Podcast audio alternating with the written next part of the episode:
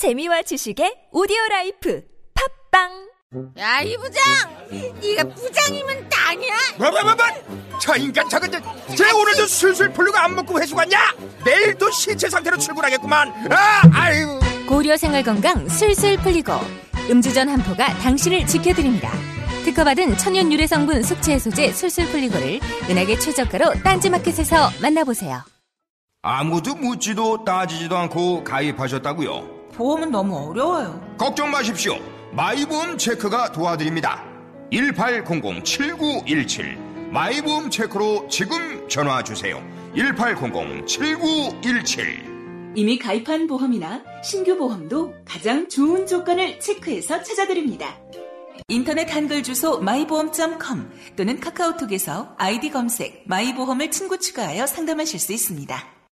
전혀 다른 세 사람, 여자라는 운명에 맞서다. 레티샤 콜롬바니 지음. 이 작품을 그들에게 바친다. 사랑하고 아이를 낳아 기르고 수없이 쓰러졌다가 다시 일어나는 여자들에게 바친다. 그들이 벌이는 전투를 나는 안다. 그들 한 사람 한 사람이 얼마간 나이기도 하므로 장편 소설 세 갈래길. 도서출판 밝은 세상. 팟캐스트 이용자님들 안녕하세요. 다이어트 전문샵 비타샵입니다. 비타샵은 나와 내 가족이 먹을 건강한 다이어트 식품을 만듭니다. 값싼 중국산 재료나 GMO 원료를 안 쓰며 농약 잔류량도 검사해 투명하게 공지합니다. 건강한 다이어트를 원하는 분, 건강한 식사 대용식을 찾는 분, 비타샵을 방문해 주십시오. 1월 한 달 동안 다양한 행사를 진행 중이니 이참에 비타샵 다이어트 꼭 해보세요. 1호 둘들의 6648 혹은 비타샵을 검색해 주세요.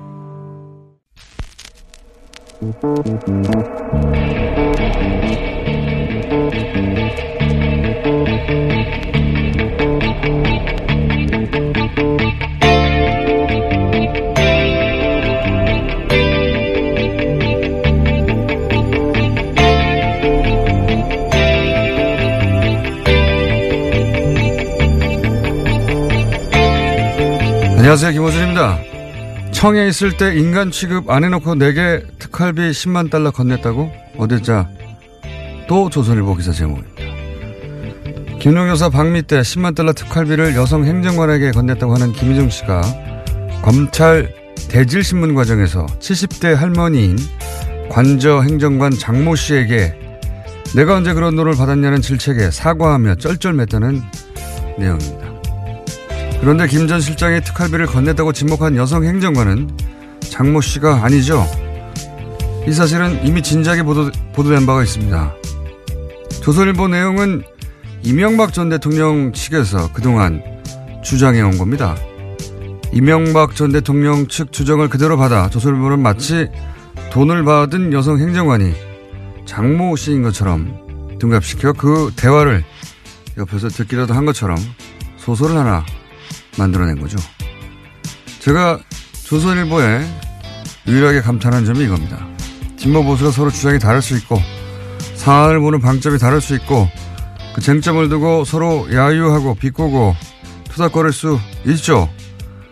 그건 얼마든지 그럴 수 있는데 이렇게 생짜로 소설을 써버리는 거 이건 따라잡을 수가 없다. 그럴 때마다 혼자 중얼거립니다. 이똥 굴다. 김호준의 인장이었습니다.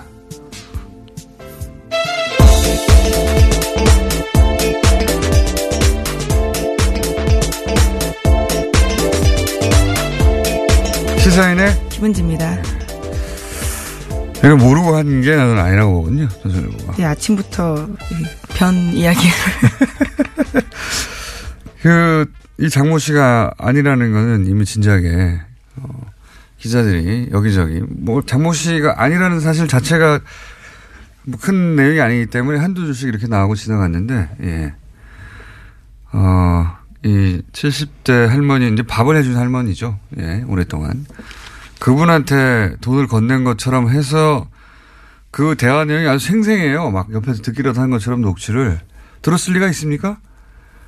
예, 참네. 네, 그래서 김희중 전 비서관이 어제 JTBC와 인터뷰를 했는데 그에 대해서 분노했다라면서 자신의 신뢰성을 깎으려고 하는 거다라면서 아예 틀린 보도라고 반박했습니다. 그건 뭐 김효중 씨가 그렇게 반박하지 않더라도 진작부터 장모 씨 왜냐하면 여성 행정관이 몇 명 등장 두 명인가 세 명 등장했었거든요. 두 명이었던가요? 근데 이제 이, 이 장모 씨라는 분도 소환이 됐어요. 예, 그렇죠. 예. 딱 하나 그거 사실이다라고 예. 인정하고 있습니다. 소환이 됐다는 사실만 가지고 돈을 받은 사람으로 바꿔버린 거예요. 돈을 받은 사람으로 지목한 여성 행정관은 따로 있는데 그리고 그 둘이 다른 사람이라는 것도 이미 보도된 바 있는데 그런데 이제 둔갑을 시킨 거죠. 네, 김희중 비서관이 아니고 전 실장인데요. 이에 대해서는 이런 형태가 그렇죠. 저쪽의 대표적인 그릇이다라고 이야기하고 있습니다. 수법인 거죠, 예, 사실은. 예. 이명박 전 대통령 쪽을 지칭하는 것으로 보이는데 자, 어, 그런 일이 있었어요. 조용조용히 할 일을 하고 있던 조선일보. 근데 이제 이렇게 되면 돈을 건넸다는 10만 달러를 건넸다는 사실 자체가 흔들리는 거죠. 만약 이게 사, 이걸 사실로 믿는 사람들이 있다면 아, 돈을 건넨 게 아니었구나 이렇게 예, 그걸 노리는 거겠죠. 예, 그걸 이명박 전 대통령 측에서는 노릴 수 있어요. 이게 이렇게 된 거야라고. 근데 그걸 고스란히 써 받아가지고 소설도 하나 써주지 않습니까? 이거 언론이 이렇게 하면 안 되죠. 사실 아닌 줄 알면서. 다음 뉴스는요? 아니죠. 첫 번째 네. 뉴스네요. 뭐첫 번째 뉴스로 하도록 하겠습니다. 네. 예. 이명박 정부에서 청와대 공직기강 비서관을 지냈던 장성명 씨에 대한 구속영장이 기각됐습니다. 장 전 비서관은 2011년 민간인 불법 사찰 사건을 무마하기 위해서 장진수 전 주무관에게 국정원 특수활동비를 전달한 의혹을 받고 있습니다. 어제 서울중앙지법 광부영 영장전담 판사가 밝힌 기각 사유는 다음과 같은데요.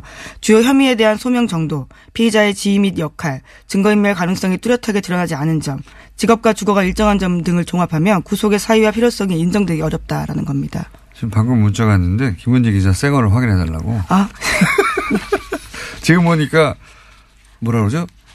로션 바른 것 같아요. 로션. 그죠? 네. 어, 아침마다 서로 까칠한 얼굴을 보는 사이에 갑자기 왜 이러시는 겁니까? 아니, 제가 한 번도 그런 생각을 안 했는데 문자가 어제 왔는데 네. 또 왔네요. 그분한테서. 예.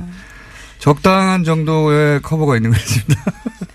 네, 잘 됐어요. 예, 서로의 예. 저는 얼굴에 로션도 바르지 않습니다. 예, 이야기하지 않는 걸로. 자, 여기서 이정열 판사님, 민일이로 잠깐 연결할까요? 아, 아직 연결이 안 됐네요. 예. 자동, 아, 우리 제작진이 또 이거 자동인데 말이죠. 기각됐으면 자동 연결해둬야 되는데 아직 연결을 안 해줬어요. 홍구형을 내줘야 되겠네요. 자, 잠시 후에 이정열 판사님 연결되는 대로 왜 기각됐을까? 짧게라도 들어봐야 되잖아요. 예. 아, 기각될 만해서 기각됐는지 아니면 여기 좀 이상하다고 생각 하시는지. 어, 바로 또 연결했네요. 참. 전화 거는 속도는 빠릅니다. 여보세요? 여보세요? 안녕하십니까? 판사님. 어, 아, 아, 아, 정결, 연결된 겁니까? 네. 아, 예, 예, 예, 공장장님. 네. 안녕하십니까. 지금 네, 네, 그 장성명, 어, 청와대 이제 비서관이죠? 예. 그 쭉 네. 연결되는 돈의 흐름에서 한 고리에 있는 분인데, 근데, 어, 왜 이분만 기각이 된 거죠? 다른 분들은 구속이 되는데? 일단 그 구속, 그, 영장 청구를 기각한 사유를 보면 조금 네. 전에 김, 김은지 기자께서도 말씀을 하셨었는데, 이, 가담 정도와 지위를 또 문제를 삼았어요. 예. 그러니까 지금 이 사람이 받고 있던 혐의가 이미 횡령된 돈을 이제 전달을 했다는 일종의 운반체액이잖아요. 그렇죠. 그러니까 뭐 횡령을 한 것도 아니고 받은 것도 아니고 그 횡령하는데 공모를 한 것도 아니고 그냥 운반만 했을 뿐이다. 그래서 지금 어, 혐의도 작물 운반입니다. 이저 음. 혐의가 음. 제명이 그래서 네. 작물 운반 정도는 가담 정도나 지위에 비추어서 별게 아니지 않느냐. 음, 그 상관은 이미. 구속됐으니, 네. 예, 그 밑에서 이제 그 작물을 뭐 들고 배달한 정도는 구속까지 할 거 뭐 있냐 이겁니까? 네, 그렇죠. 그런 것 같아요. 그렇게 읽히기는. 예.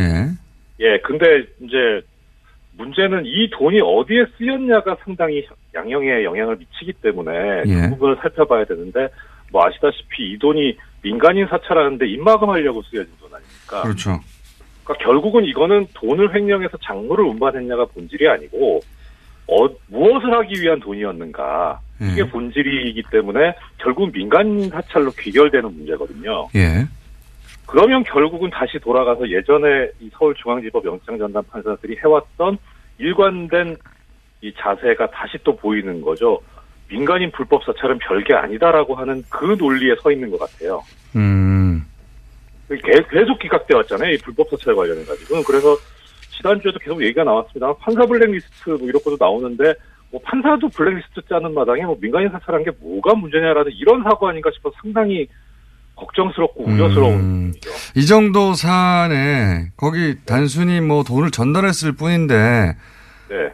이 정도 그 그거 대단한 건 아니잖아. 이런 인식이 있다는 말씀이신 거죠? 그렇죠. 예. 아하. 근데 본질을 제대로 못 들여다보고 있는 거죠. 그리고 또 하나는 그래서 들여다본 게 아, 나온 이유가 증거인멸의 우려가 있다고 보기 어렵다 이렇게 했는데 그 부분도 결국은 하나 이유를 들이대면서 기각하는데 합리화시키려는 이유로밖에 안 보이고요. 뭐 검찰에서도 얘기하고 있습니다만은 지속적으로 이 공범자들을 접촉을 하면서 진술을 바꿔달라 말을 맞추기를 시도를 하고 그랬었기 때문에 이, 이런 경우는 증거인멸의 우려가 있는데 왜 문제가 안 된다고 본 건지 예 그러니까 결국 별게 아니다라고 하면은 별게 아닌 그런 경우는 도주 우려가 없다고만 보기 때문에 그렇게 되면 증거인멸 우려를 어떻게 볼 것이냐가 남아서 결국 그냥 그 부분을 이렇게 뭉개버린 거 아닌가 그런 생각이 듭니다. 알겠습니다. 아, 문제점이 그런 게 거기 있군요. 예. 어, 오늘은 짧게 여기까지만 하겠습니다. 네. 혹시 하실 말씀 없습니까? 어제 내용 아 참 관련해서. 저기 그 예. 제가 어제 항의 전화를 하나 받았는데요. 네. 그 판사 블랙리스트 관련해 가지고 제가 송모 판사를 언급을 했는데 그 송모 판사가 둘이 있거든요. 근데 제가 다른 다른 한 분을 생각하셨군요. 예. 예, 그 연결을 하다가 두 사람을 섞어버려 가지고 그 모욕적인 발언이 그 실려 있던 그 판사로 오해될 만한 판사에서 엄청난 항의를 받았습니다. 근데 그 친구도 그렇게 썩 뭐 이렇게 또 그런 건 아니에요. 판사님. 어, 예. 제 예, 어제 확인한 거는 현직 판사들도 열심히 듣고 있는 어, 훌륭한 뉴스 공장이다. 네. 지인들과의 관계는 알아서 해결하시고요. 네, 알겠습니다. 말씀 감사합니다. 예, 고맙습니다. 네, 이정철 전 판사였습니다. 네, 관련해서 검찰이 입장을 냈는데 방금 받았는데요. 조금 말씀을 드리면 검찰 수사 과정에서 해외에 있던 유충렬에게 카카오톡 전화로 수차례 은밀하게 연락해서 증거인멸하려고 했다라는 정황이 음. 충분히 발견됐다라고 합니다. 그렇기 때문에 검찰 입장에서는 굉장히 이번 기각이 부당하다라고 이야기하고 있습니다. 사실은 이거는 그 특활비라고 하는 예, 돈의 흐름 혹은 뭐 그 불법성도 중요하지만 그렇게 해서 덮으려고 했던 민간인 사찰 사건은 그러면 그때 당시 제대로 조사됐는가 또 한 갈래의 그 목표 지점도 있을 수 있거든요. 근데 이제 이런 식으로 중간에 끊어버리면 그게 안 되는 거죠. 네, 또 수사가 진행되는 중에 계속 증거를 인멸하기 위해서 진술을 맞추고 돈 준 사실에 대해서 허위 진술해달라라고 이야기한 카카오톡도 나왔다라고 합니다. 그렇군요. 다시 재청구하겠군요. 자, 다음 순요. 예, 또 다른 영장 소식인데요. 검찰이 국내 댓글 사건도 계속해서 수사 중이라고 합니다. 박근혜 정부 시절에 국방부가 대선 개입 진술을 은폐한 혐의를 두고요. 당시 국방부 수사본부 부본부장이었던 권모 예비역 중령에 대해서 구속영장이 발부됐습니다. 어젯밤 서울중앙지법 권순호 영장전담 부장판사가 밝힌 영장 발부 사유는 다음과 같습니다. 주요 혐의가 소명되고 증거인멸의 염려가 있다라는 겁니다.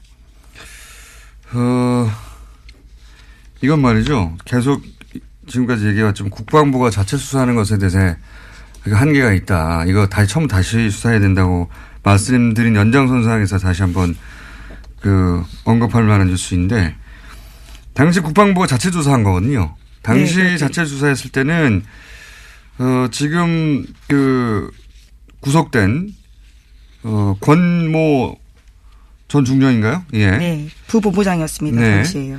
어, 진술이 어떤 게 나오냐면, 어, 여러분들 덕분에 대선을 치렀다. 잘 치렀다.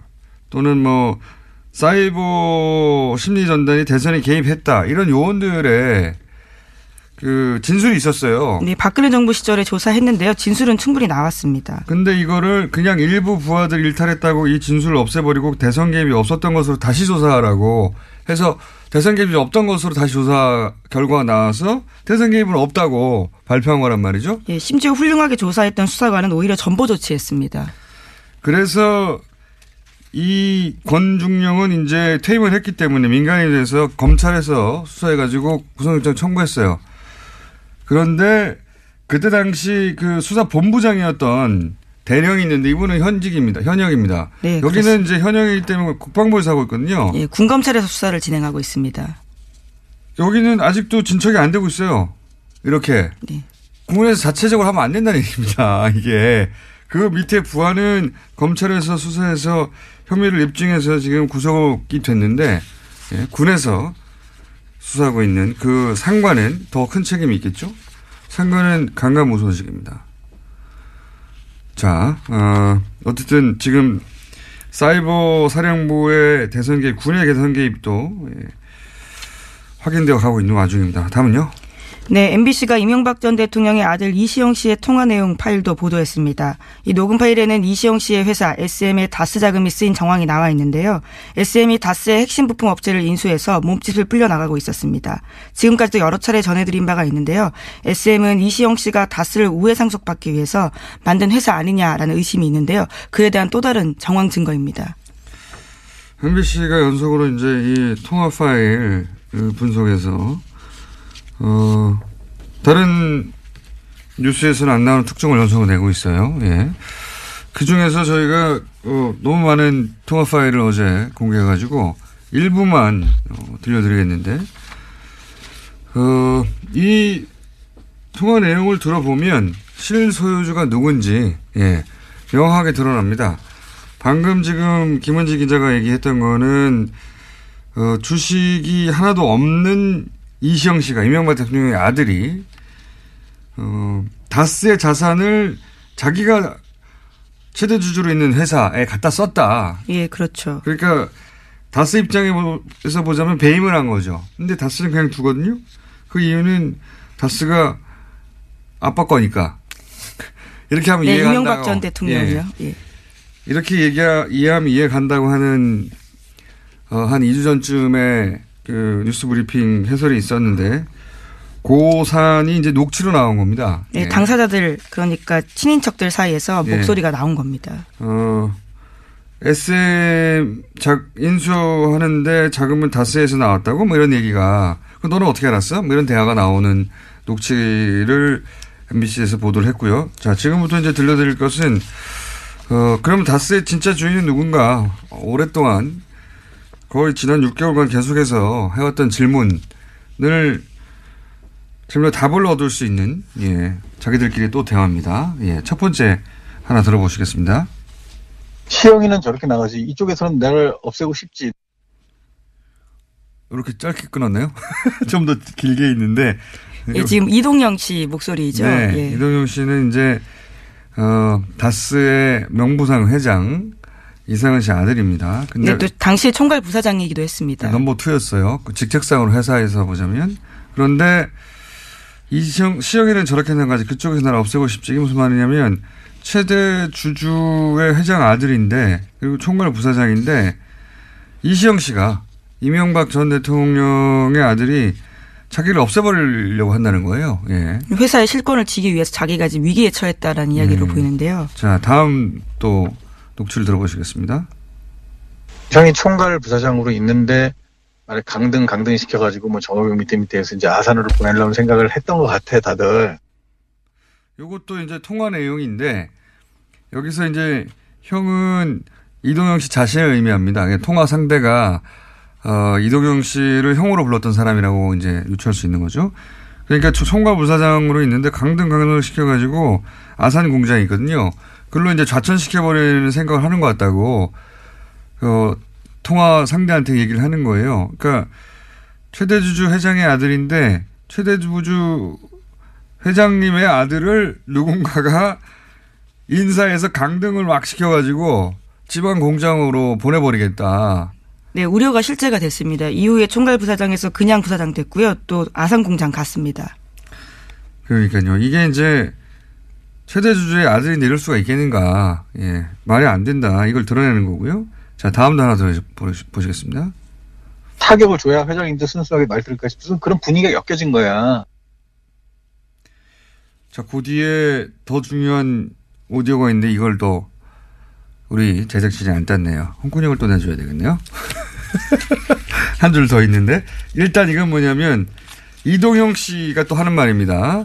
자기한테 타격을 줘야 이상한 회장도 순순히 말을 들을 것 같아서 이 얘기는 이제 어, 주식이 하나도 없는 사촌 동생이 최대 주주 아들인 나한테 타격을 줘야 어쨌든 명부상 회장님도 아들을 괴롭히면 뭘 좀 말을 듣지 않겠냐 이렇게 자기 입장에서 이제 얘기하는 거예요. 자기 입장에서. 자기 입장에서 왜 나를 이렇게 괴롭히냐.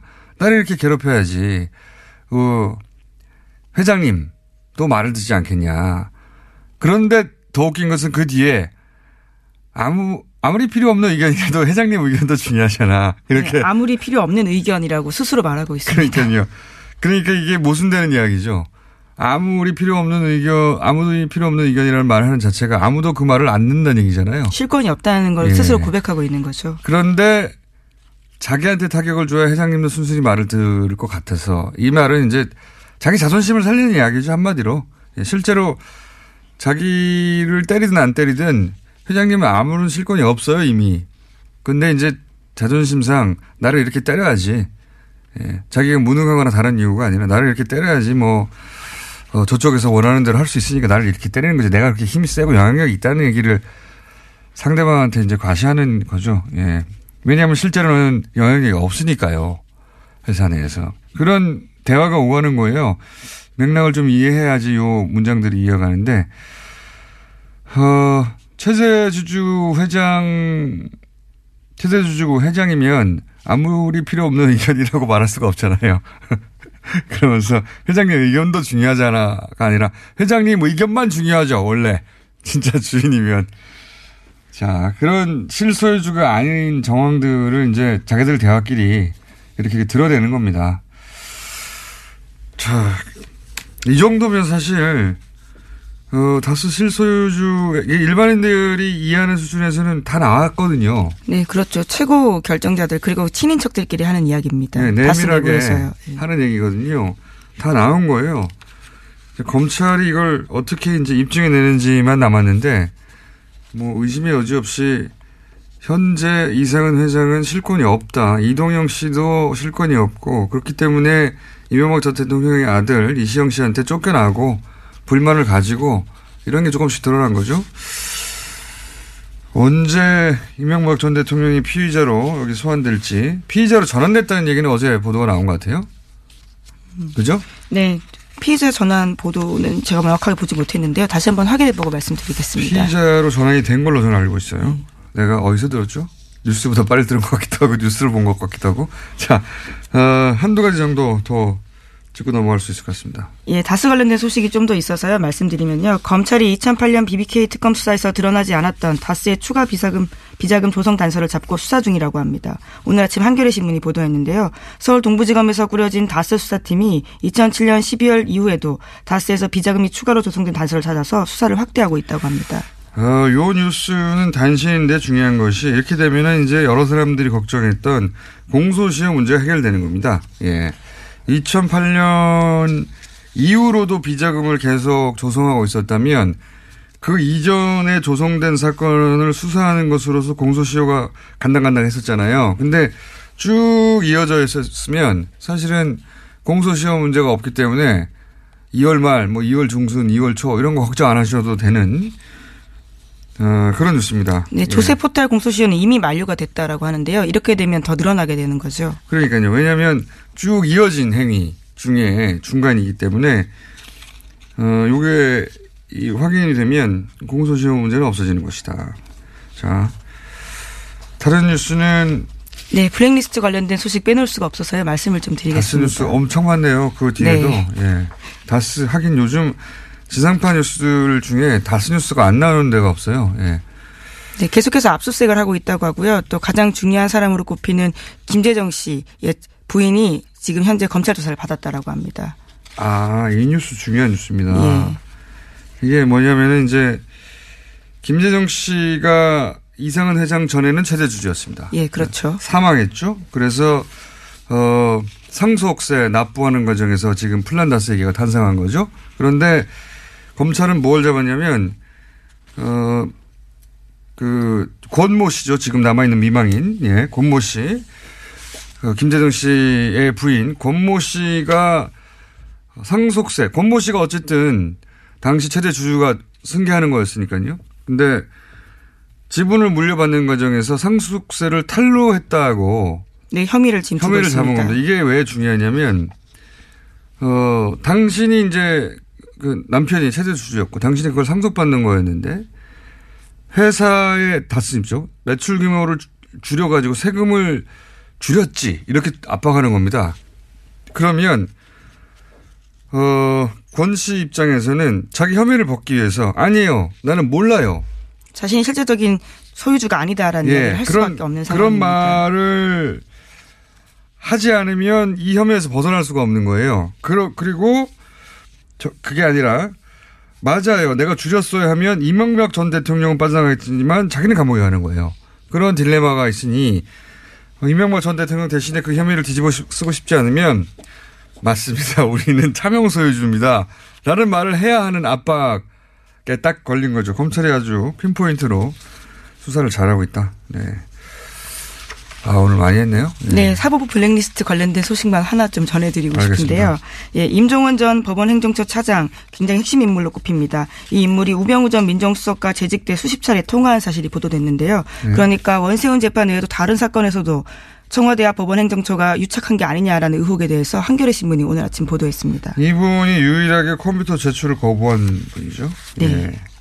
근데 여기서 바로 이제 우병우 전 수석과 통화가 이루어졌고, 예. 그리고 우병우 수석과 통화 이후 청와대가 불편해하며 뭐 질책하며 혹은 청와- 청와대 눈치를 보면서 이제 어, 법원이 그 판결을 맞춰간 게 아닌가 하는 정황 그리고 의심되는 정황들이 있는데 어 요거 외에도 원세훈 재판에만 그 원세훈 재판은 사실은 명백하게 문건이 영- 나온 거죠. 문건이 나온 예. 것인데 그것만 그랬겠냐? 그, 그것만 그랬을 리가 있나요, 사실은? 네, 우전 수석이 넥슨 땅 샀다라는 걸로 수사받을 때 수사, 수차례 전화 통화를 했다라고 하고요. 당시가 법원에서 영장 발부할 때라고 합니다. 그렇군요. 예. 많은 우리가 이거 왜 재판이 이렇게 됐지? 이렇게 생각하는 재판들의 어 수많은 개입이 있을 수도 있겠다 싶은 어 그런 생각이 듭니다. 예, 두 사람은 개인적 친분은 전혀 없다라고 알려졌기 때문에요. 왜 통화했는지 대해서 계속해서 묻는데 답을 하지 않고 있다고 합니다. 전화하다가 친해졌을 수도 있죠. 개인적으로. 개인적 친분이 없다고 단정하지 마십시오. 예, 그렇게 알려졌다라고 합니다. 예, 직접 물어보지 그 못해서요. 이전은 모르는 사이였으나 이후로 굉장히 친해졌다 이렇게 말할 수도 있는 건데 약간 그건 중요한 게 아니고 통화를 많이 했다. 예. 그리고 원세훈 재판은 문건이 나와서 알게 되는데 그거 하나만 있겠느냐. 저는 절대 그럴 리가 없다고 생각합니다. 본인들이 그러니까 청와대가 관심 있는 재판에 대해서 한 번에서 통했는데 왜 안 합니까? 계속하죠. 자 여기까지 하겠습니다. 시사인의 김은지였습니다. 감사합니다. 이거 차량용 핸드폰 거치대야? 응, 조인트라고 투힘에서 새로 나왔는데 얼마나 편한지 몰라. 동생은 인터넷 강의 볼 때 태블릿 거치대로 쓰고 우리 엄마는 요리할 때 레시피 보는 용도로 쓰기도 해. 조인트라고? 응, 우리 아빠는 골프 스윙 연습할 때도 셀카 거치대로 쓰시던걸? 그러면 나도 헬스 할 때 셀카 거치대로 쓸 수 있겠네. one, two, three 할 때 two, 힘 세다 할 때 힘, 투, 힘. 네이버에 투 힘을 검색해보세요. 야! 괜히 있는 소리를 안 나게 하라!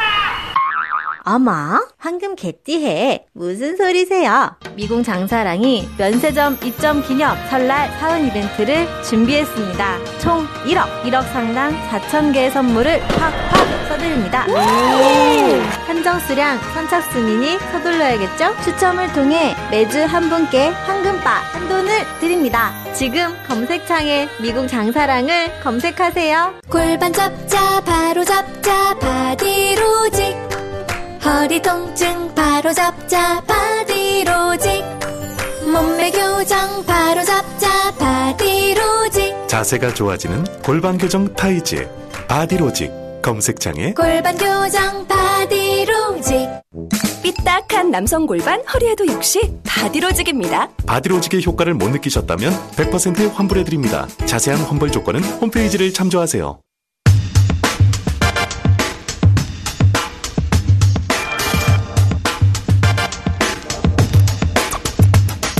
3, 4, 5번.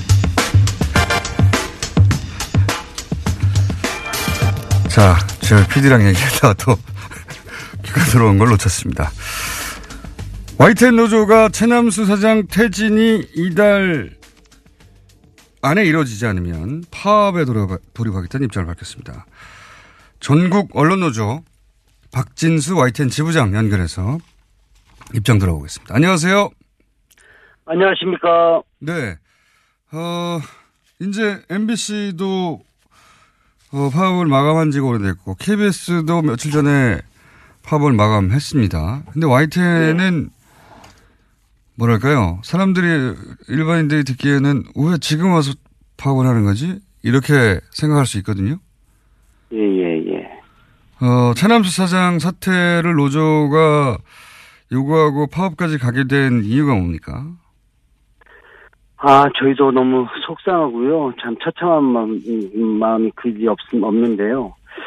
어, 지금 이 최남 사장은 언론사 사장으로서 부적격하다는 음, 자질 문제도 있지만 현재 제일 큰 사퇴 이유는 사장이 되기 위한 전제 조건이었던 합의에 대한 파기입니다. 예. 아, 구성원들은 자질에 대해 심대하게 부적격자라고 이 사람을 판단했고요. 예. 최남수 씨 사장을 계속 선임을 반대했었던 입장이었었습니다. 그런데 지난 12월 말에 주주총회를 앞두고 제가 단식 농성에 들어갔었고요. 네. 상황이 뭐 거의 화약고 같은 분위기였는데 그런 상황에 언론 노조가 이 파국을 막기 위해 중재에 나섰고 결국 3자가 최남수 씨, 언론 노조, YTN 노조가 모여서 진통 끝에 합의문에 서명하게 된 것입니다. 네네. 좀 말이 길어졌는데요. 이 합의문은 사실 여러 가지 조항이 있지만 특히 보도국 독립, 그리고 혁신, YTN 바로 세우기, 즉, 즉 청, 적폐청산위원회 구성이 큰 어, 제목이었습니다. 그런데 최남수 씨가 맨 처음 과정인 보도국 독립에 대한 부분부터 합의를 파기해 버렸습니다. 이 보도국 독립에 대한 부분은 보도국 독립의 명문화와 더불어서 보도국장 내정자에 대한 부분도 합의했던 것이 이 사안인데요. 이 취임하자마자 이 약속을 쓰레기통에 던져버렸고 결국 합의문은 적폐청산과 보도국 독립 개혁을 하기 위한 최소한의 약속이었는데 이 부분을 저버렸기 때문에 구성원들은 이 사람이 적폐의 비호의 인물이고 보도국 퇴행에 앞장설 게 뻔한 최남수 씨가 합의마저 파기한 상황에 절대 사장으로 인정할 수 없다는 것입니다. 그러니까 이제 선임 이전부터 노조가 반대했지만 선임된, 선임된 이상 보도국의 독립 정도는 최소한 약속을 확실히 해야 이제 예. 회사가 정상화될 수 있다고 판단해서 이제 3자 합의 하에 보도국장 예, 예. 선임 문제를 합의했는데 그것도 깼기 때문에 자격도 없고 약속도 깼으니 인정하, 인정할 수가 없다. 한마디로 요약하면 이렇게 예, 되는 거네요.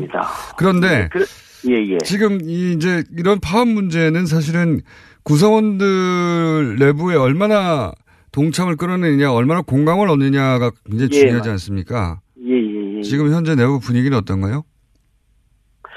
분위기를 짧게 예, 말씀드리기 전에 짧게 한 말씀 더 드리면 예. 어, 이게 얼마 전에 밝혀졌는데요. 최남수 씨가 그 회사 경영 라인에 있는 모 간부에 대해, 대해서 심한 공포심을 느끼고 있다는 상황이 정황이 포착됐고요. 최남수 사장이 회사 간부한테 공포심을 느끼고 예, 있다고요? 예. 예, 예. 그게 무슨 말씀이신지?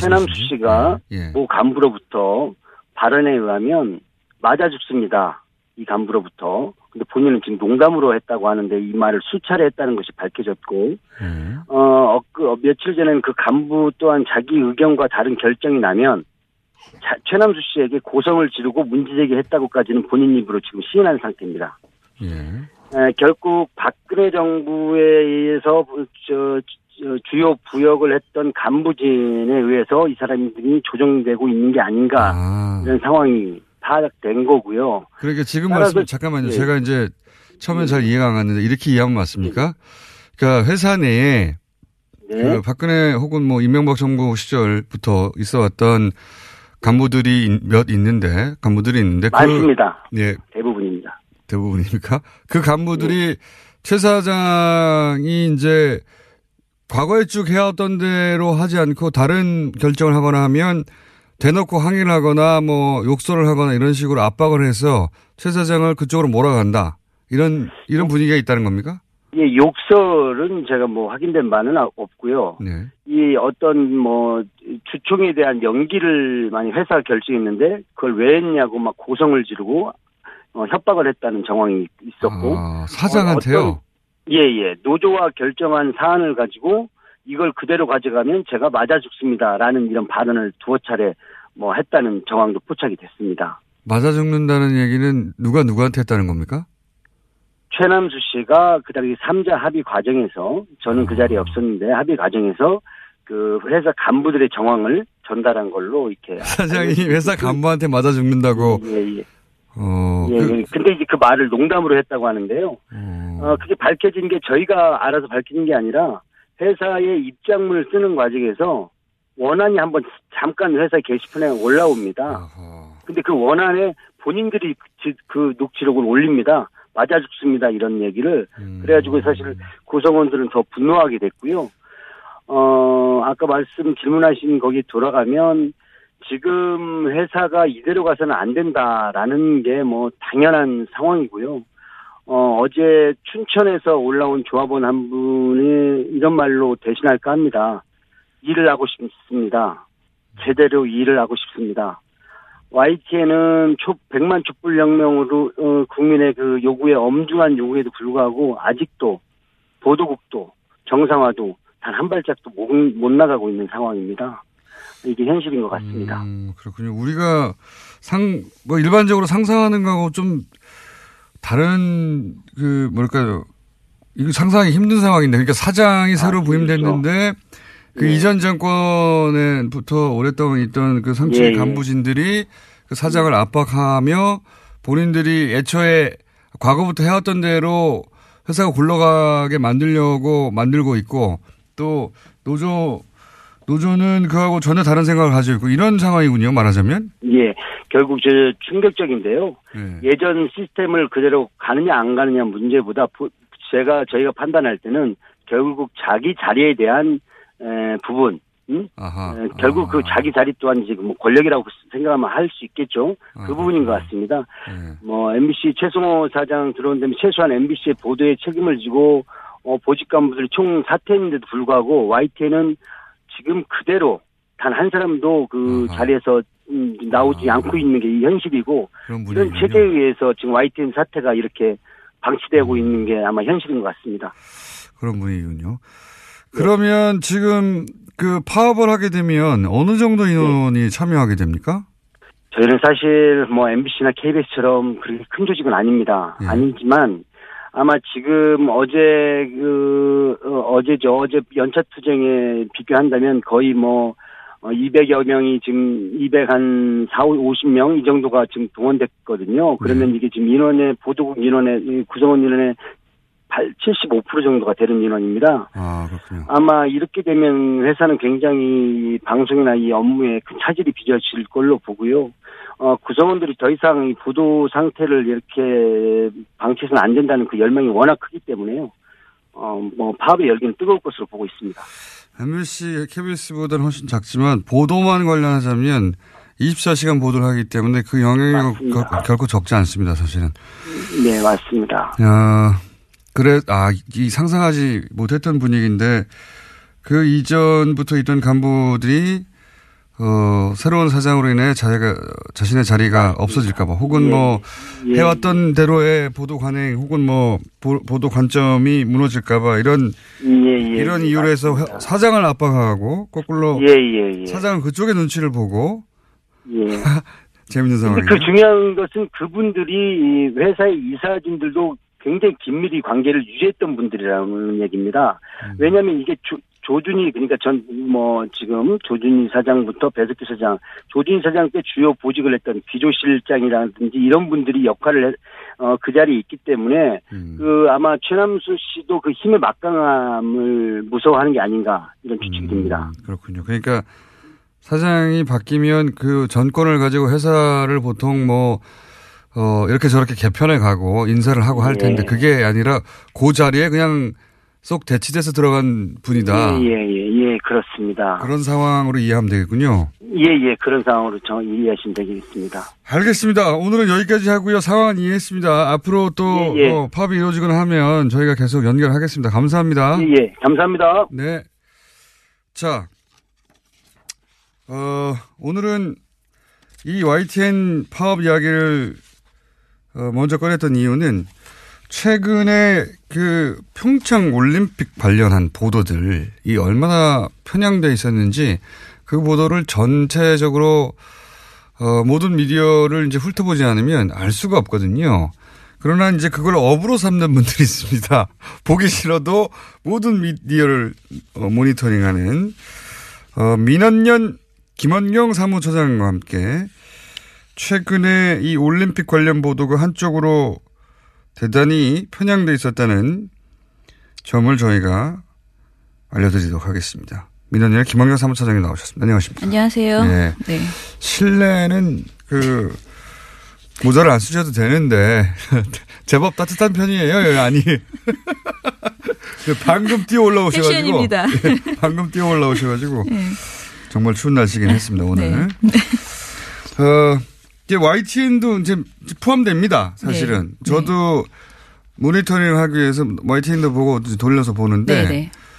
어이 다른 무엇보다 이게 북한 관련 보도, 올림픽 관련 보도, 네. 뭐 현송월 보도 또는 뭐 어, 평양 올림픽 혹은 네. 뭐 올림픽에 관한 여러 가지 이제 자유한국당의 보도 굉장히 많이 이쪽에서 쏟아졌어요. 네. 자 많은 문제가 있겠지만 시- 시간이 별로 없어요. 그러게. 늦, 게 오셔가지고 네. 핵심만 정리하고 다시 한번 모실게요 저희가. 예. 예. 일단은 총체적으로 정말 많은 문제가 있었어요. 그래서 시간대별로 그냥 저, 제 얘기를 해보면요. 먼저 미녀 응원단만 강조하는 언론 행태가 일단 가장 문제라고 저는 생각을 하거든요. 그러니까 네. 보도가 처음에 생, 나오자마자 관련 그 예상이 나오자마자 미녀 응원단의 규모가 어떻게 될 것이냐, 누가 올 것이냐, 뭐 이런 식으로 미녀 미녀 하는 그런 네. 언론 행태가 있었고 두 번째로는 현성월 단장 관련 보도에서 정말 스토, 스토킹에 가까운 그런 한심한 보도를 했다는 거. 속보. 네.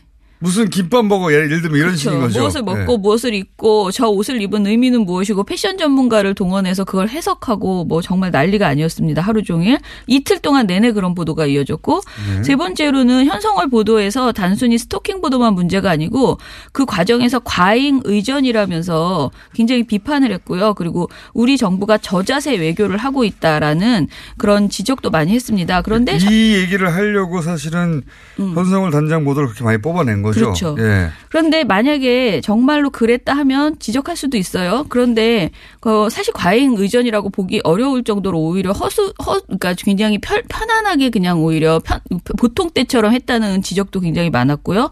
그리고 저자세 외교라고 할 만한 내용이 없었음에도 불구하고 추측성 보도를 계속하는 거죠. 그리고 네 번째는 우리 측 방문 행사와 관련해서 북측 선수단의 평창 올림픽 그 기간 내 활동 비용이 남북 교류 협력 기금에서 지원될 가능성이 있다. 만약에 그렇게 된다면 이것은 유엔 안전보장 이사회 대북 제재 결의 위반 소지가 있다. 위반이다도 아니고 위반 소지가 있다라고 지적하는 식의 비용을 문제 삼는 보도들이 이어졌고요. 마지막으로 지적할 것은 이런 전반적인 내용들이 거의 다 자유한국당 등의 그 야당의 주장이에요. 근데 야당의 이게 이런 전부 다 자유한국당의 주장입니다. 사실은. 그죠. 예. 야당의 올림픽에 대한 헐뜯기식 주장, 뭐 이렇게 어, 트집 잡는 주장 이런 내용들을 언론이 너무 무비판 무비판적으로 그대로 옮겨주고 있다. 사실은 이게 놀라운 것은 이번 평창 올림픽 관련해서는 말이죠. 정부가 내놓는 뉴스가 없어요. 그렇죠. 보- 전, 전달되는 게 여기에 대해서 정부는 뭐라고 그랬지? 혹은 이건 왜 하는 거지? 혹은 뭐 이게, 이게 정말로 과잉 의전이 맞냐? 네. 뭐 해명이나 혹은 주장이나 혹은 왜 이런 일이 이루어졌는지 설명이 보통 있고 네. 그런 다음에 여기에 대한 반론이 있거나 이의 제기가 있어야 되는데 그게 아니에요. 그냥 맨 앞에 이게 나옵니다. 예. 맨 앞에 이게 잘못했다고. 네, 맞아요. 어, 단일. 네. 단일팀 보도도 마찬가지거든요. 단일팀 보도도 그 history와 함께 왜 이런 일이 있어야 하고 네. 그리고 이게 의미가 뭐며 그럼 뭐 어떻게 할 것인지 이런 얘기가 있지 않고 선 제일 먼저 한게 단일팀 보도가 나오자마자 지금 이로 인해서 피해를 입게 되는 그렇죠. 선수들, 선수들 이야기. 예. 선수들 이야기부터 시작해요. 그래서 의미가 다 사라져 버렸어요. 예. 이 선수들 이야기만 엄청나게 했거든요. 예.